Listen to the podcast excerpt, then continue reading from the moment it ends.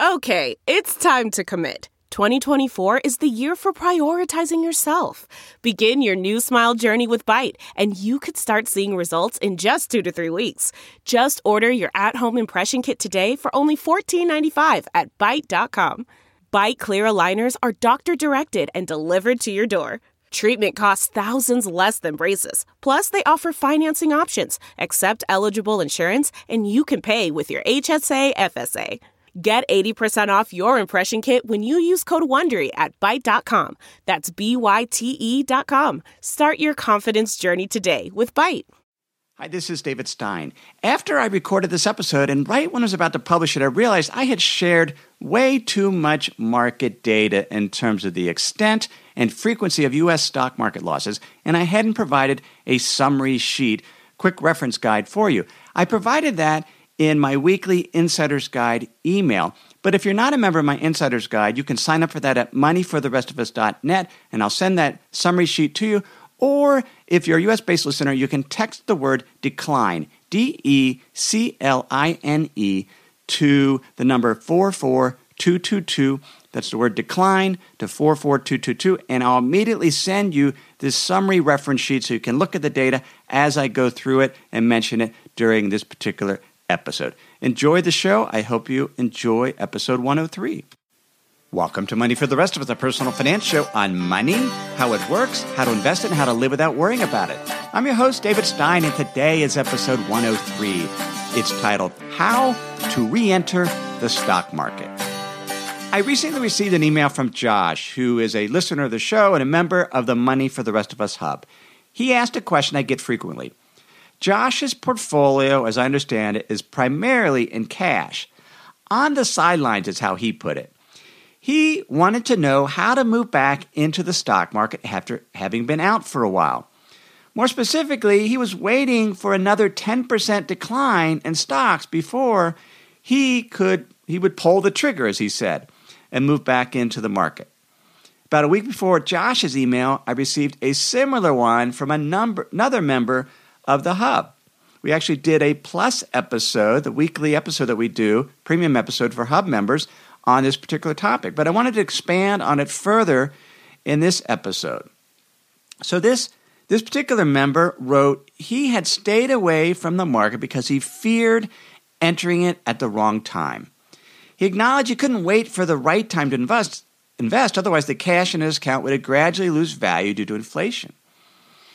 In early 2009, I was hired by the Foundation for an Environmental Organization. They had sold stocks and moved millions of dollars into cash in late 2009 or 2008. So after taking a big hit in October 2008 and into November, then they moved millions of dollars into cash.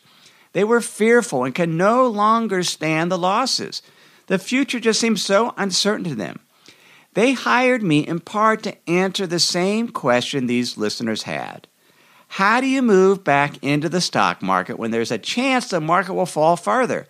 And if it does, you will look stupid and feel bad. Now, notice this is not merely a tactical question. This is an emotional question laden with fear and regret, rife with uncertainty. Elroy Dimson of the London Business School defined risk as more things can happen than will happen. The list of things that could potentially happen, both good and bad, is much longer than the list of what actually will happen.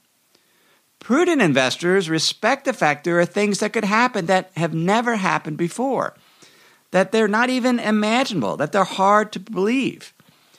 At the same time, we still have to incur some risk of loss in order to earn a return. We have to play the probabilities while having a healthy respect for the unexpected. One of my favorite novels is Life of Pi by Yann Martel. It's the story of a young man named Piscine Molitor Patel. He goes by Pi. Pi and his family are emigrating from India to Canada. Back in India, Pi's father had a zoo, and they decide economy's getting bad. They're going to leave India. They and then they sold some of their animals in India, and some they're taking with them to sell in Canada. While they're on the boat, the, the, the boat sinks, and Pi's family's lost. His mom and dad and his brother are killed. Pi finds himself on a lifeboat with a zebra, an orangutan, and I forget the other animal. It was a, I think it was a meerkat, perhaps. But finally, there was also a large Bengal tiger named Richard Parker. Within a few days, it's only Pi and Richard Parker, the tiger, left. It's an incredible story. And at the end of the book, there is a dialogue between two Japanese investigators from the shipping company. The, the, the ship itself was a, a Japanese ship registered in Panama. I'm going to share some of this dialogue because it, it gets to the point of this episode about how there are things that can happen that are completely unbelievable, that are unexpected, and we just have to live with that. So, the two Japanese investigators say, I'm sorry to say it so bluntly. We don't mean to hurt your feelings, but you don't really expect us to believe you, do you? Carnivorous trees, a fish eating algae that produces fresh water, tree twirling aquatic rodents, these things don't exist. Only because you've never seen them, said Pi. That's right, we believe what we see. What do you do when you're in the dark? Now, about the tiger, we're not even sure about it either. What do you mean? We have difficulty believing it. It's an incredible story. Precisely. I don't know how I survived. No trace of the tiger was found. That's hard to believe, isn't it? There are no tigers in America. If there is a wild tiger out there, don't you think the police would have heard of it by now? Mr. Patel, a tiger is an incredibly dangerous wild animal. How could you survive in a lifeboat with one? Pi goes on to say, What you don't realize is that we are a strange and forbidding species to wild animals. We fill them with fear. They avoid us as much as possible. It took centuries to still the fear in some pliable animals. Domestication, it's called. But most cannot get over the fear, and I doubt they ever will. When wild animals fight us, it's out of sheer desperation. They fight when they feel they have no other way out. It is a very last resort. I recently read an article about David Quammen in National Geographic who was talking about Yellowstone. And there's only been seven bear fatalities in Yellowstone National Park in the past hundred years. Yet there are an estimated 300 to 600 grizzly bears and 5 to 600 black bears spread out throughout the park. And I've been to Yellowstone numerous times. I have never seen a grizzly there, even though there's, there's 600 of them somewhere. I've seen a black bear once. And so animals, they're trying to avoid us. And so the, these investigators said, in a lifeboat, come on, Mr. Patel, it's just hard to believe. A tiger in a lifeboat. Hard to believe? What do you know about hard to believe? said Pi. And Pi goes on to describe how a polar bear escaped the Calcutta Zoo in 1971, never to be heard from again. And if you took the city of Tokyo and turned it upside down and shook it, you'd be amazed at all the animals that would fall out badgers, wolves, boa constrictors, Komodo dragons, crocodiles, ostriches, giraffes, elephants, hidden because they're avoiding people. Pi goes on to say if you stumble at mere believability, what are you living for? Isn't love hard to believe? Mr. Patel, don't bully me with your politeness, Pi says. Love is hard to believe. Ask any lover. Life is hard to believe. Ask any scientist. God is hard to believe. Ask any believer. What is your problem with hard to believe? We're just being reasonable. So am I. I applied my reason at every moment. Reason is excellent for getting food, clothing, and shelter. Reason is the very best toolkit. Nothing beats reason for keeping tigers away. But be excessively reasonable and you risk throwing out the universe with the bathwater. Tigers exist. Lifeboats boats exist. Oceans exist. Because the three have never come together in your limited experiences, you refuse to believe that they might. Yet the plain fact is that the Tsimtsum brought them together and then sank. One reason things are hard to believe is we tend to focus on the local event, things that happen around us, things we've seen, and we don't focus on the law of large numbers. I recently read about that law in the book Fluke The Math and Myth of Coincidence. It's by Joseph Mazer, M A Z E R. And one of the questions he asks is what is the probability of a squirrel being hit by lightning while crossing the road? That seems impossible. That seems hard to believe. A, a bolt of lightning is going to kill a squirrel crossing the road? Unbelievable. Yet then he walks through the numbers. There are 1.1 billion squirrels in the US, and there are 4 million miles of road and 3.7 million square miles of land in the US.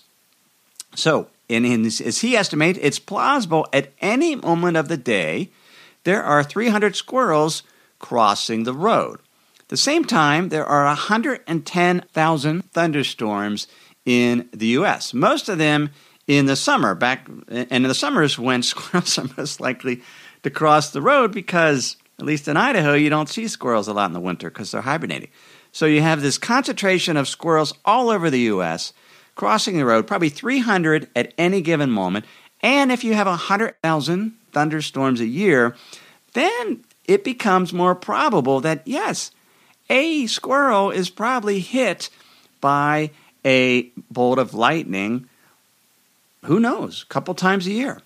And so, but the, the idea is we focus on the large numbers. And so Mazer goes on to say when numbers are exceedingly large, like humans' population spread over the vastness of this planet, then many complex phenomena of nature may simply be explained as randomly picking a number a gazillion times. If there's enough numbers and enough people and enough things going on, anything can happen.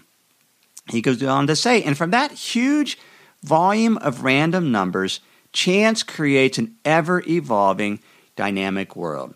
The law of large numbers says anything's impossible because there are so many variables that could potentially come together. Mazer goes on to talk about belief. He says history tells us that what we believe now may not be believable a century from now. There is more out there than just the things we see the things we measure, and the things we look to know. Beliefs, no matter how strong they may be today, are not the last words.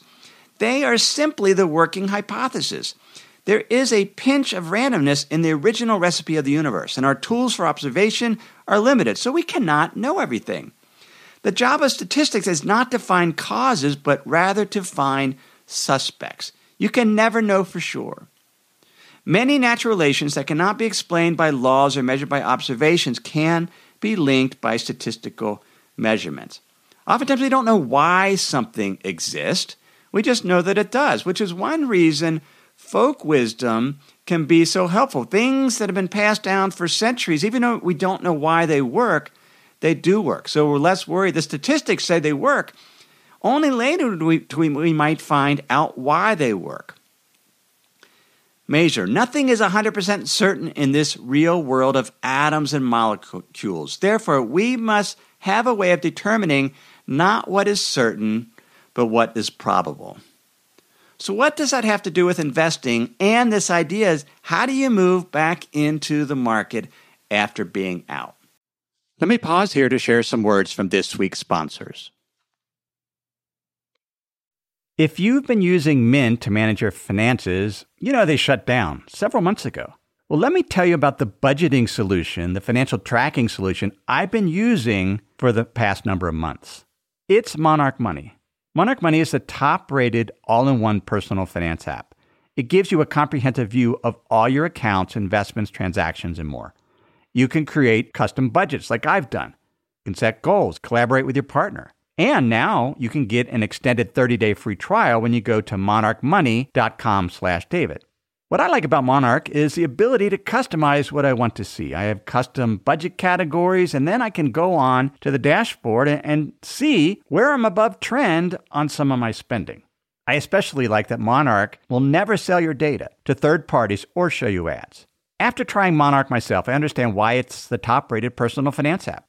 And right now, get an extended 30-day free trial when you go to monarchmoney.com slash David. That's M-O-N-A-R-C-H-M-O-N-E-Y dot com slash David for your extended 30-day free trial. We have a brand new sponsor to our show. It's Yahoo Finance. Yahoo's been around for decades. My first email outside of work was a Yahoo email address. But the financial side, I've used on occasion primarily to get data for dividend histories for particular funds or ETFs. But I was pleasantly surprised to get back on Yahoo Finance to see how it's evolved over the years. Now it's really a financial dashboard where you can get an understanding of what's going on with the markets. There are relevant articles from Bloomberg, Reuters, the Associated Press, and the Yahoo Finance team. You can look at the economic events calendar and see which data series are being released that day and what the consensus is. You can see the pulse of the markets at any time by going to Yahoo Finance. In addition, you could see all of your investments and retirement accounts in one place. With Yahoo Finance, you get a consolidated view of multiple accounts.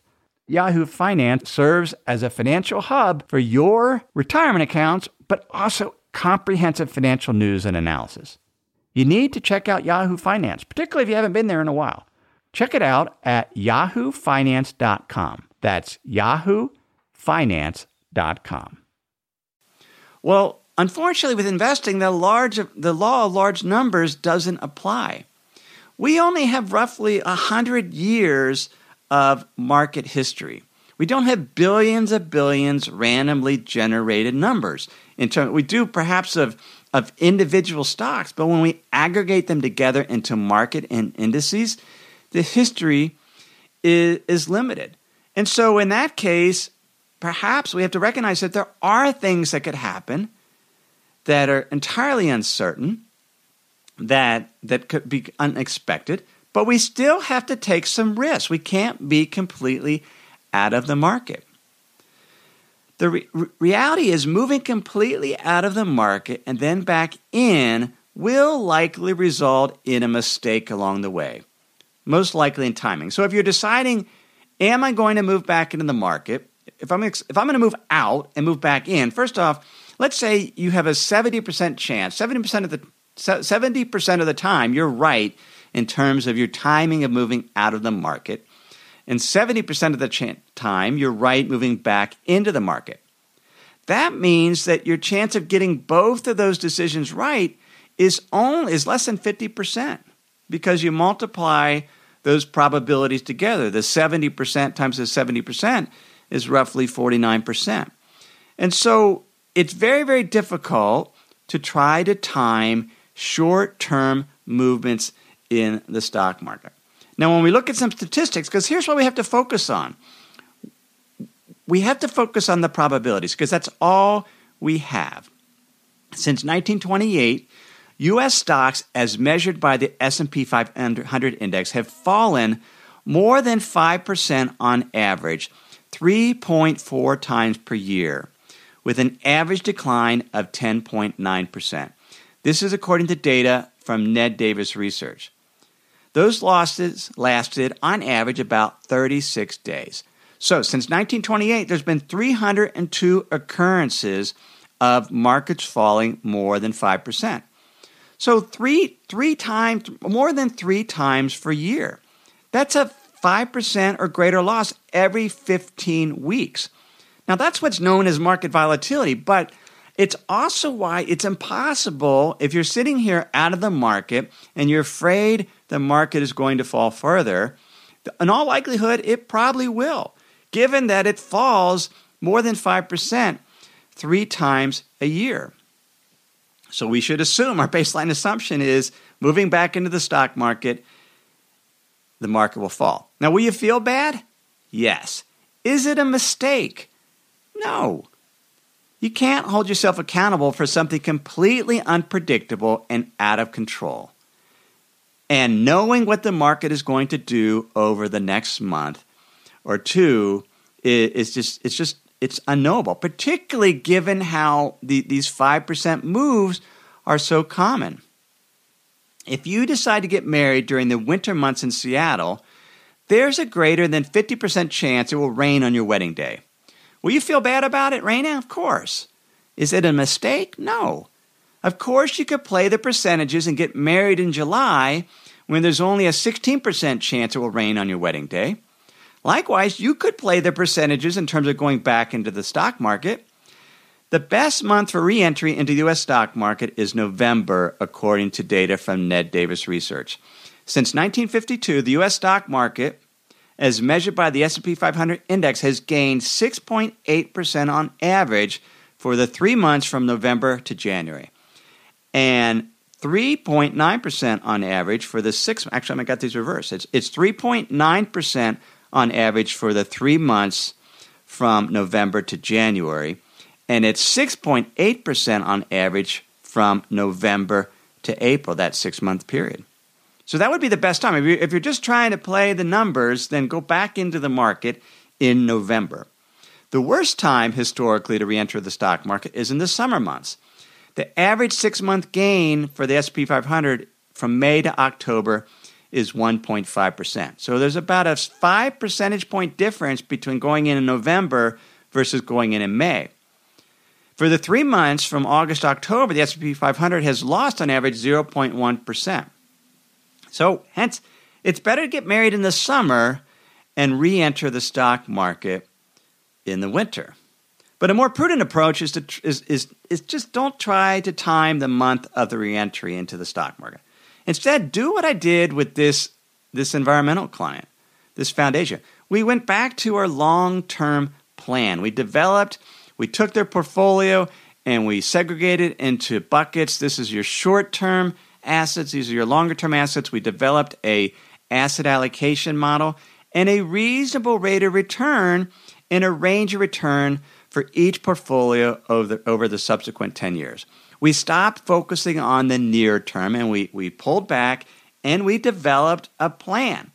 It's so easy to focus on local on the local, on the near term. We need to have longer term plans. And that's one of the things we do on the Money for the Rest of Us Hub. We develop long term asset allocation plans, including the model portfolios that I'm releasing this week to help members make sort of step back and make more reasonable long term decisions. Trying to avoid a 5 to 10% decline in the stock market is extremely difficult as these events occur frequently. And so there's a probability of getting whipsawed and exacerbating losses through poor timing decisions. Now, does that mean investors should never adjust their portfolio allocation based on market conditions? Should they just ride every market up and down like a roller coaster? Well, here's what's interesting. While the short term movements, the day to day, the 5 to 10% movements are very hard to predict. The longer term bear markets are actually a little easier to predict. And why is that? Well, a 5% decline, more than 5%, when the mar- that as I mentioned it happens 3 times a year. But at the same time, the odds of it going from a loss to greater than 10% only happens about a third of the time. So once the market's lost 5, only a third of the time does it go on to mark to to have a 10% loss. And so if, you, if you're a buy and hold, you're just playing the odds, then you should just write it out because it happens so frequently. Now, since 1928, there's been 96 occurrences of a loss of 10% or more. Happens about once a year, and there's an, in the average decline to about 19 and a half. Now, there's about a 45% chance that that 10% decline will worsen to a 15% decline. So, still, half the time it doesn't get worse. But there have been 43 times when the market has lost 15% or more. So, every two years, it lasts about 198 days, and the average loss is 28%. 58% of the time, once the market has lost, the US market has lost 15%, you move into a bear market. So, more than half the time, things get worse. And and that's and there have been 25 occurrences since 1928 of stocks losing 20% or more. More. And it's lasted 300 days and the average decline has been 36%. It happens about once every 3 years. Now sometimes there's longer stretches when it happens longer. The last time the market has lost more than 20% in the US was back in 2009. So we've gone 6 years. But what's interesting, there's markers for these bear market declines.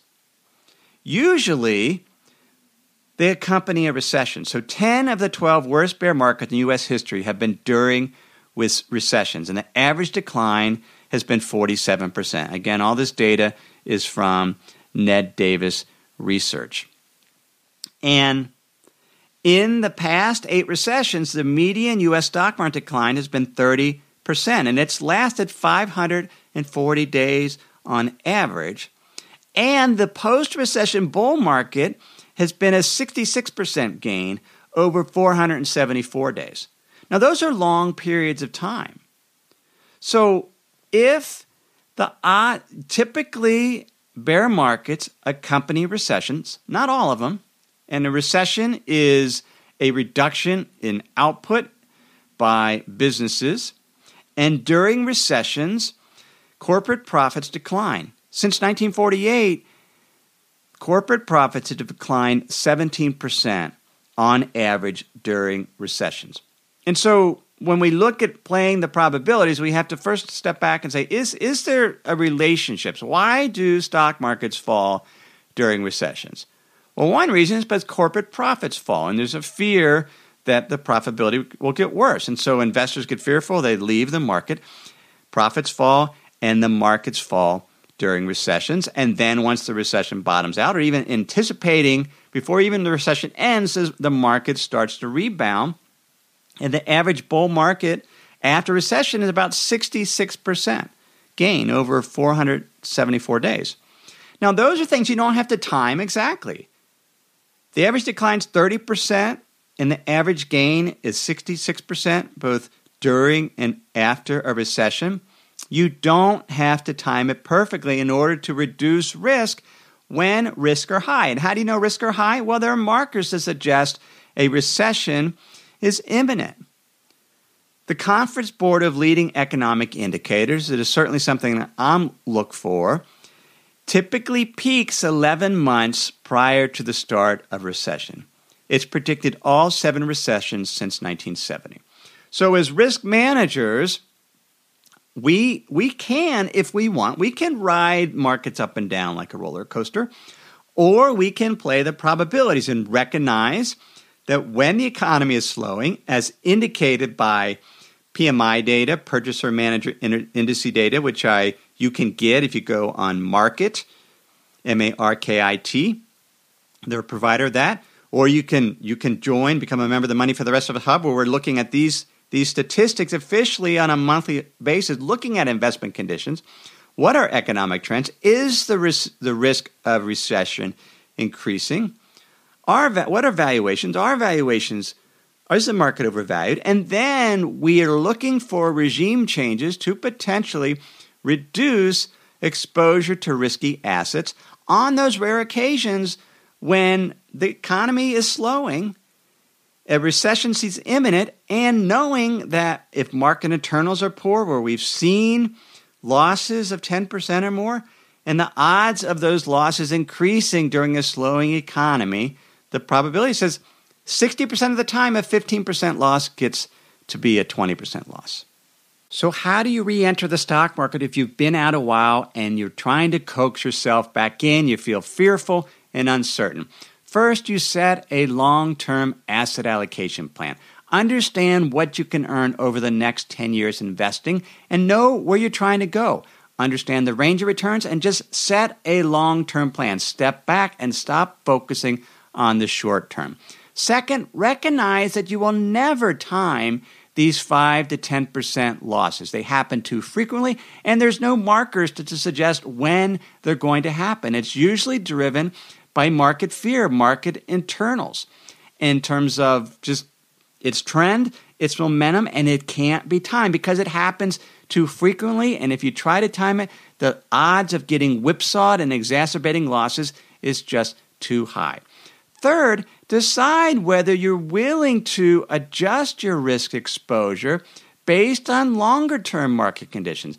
Based on if markets fall 15%, are you monitoring to see if a recession appears imminent? And then will you adjust your risk? Some investors are pure buy and hold. They don't want to take make those changes.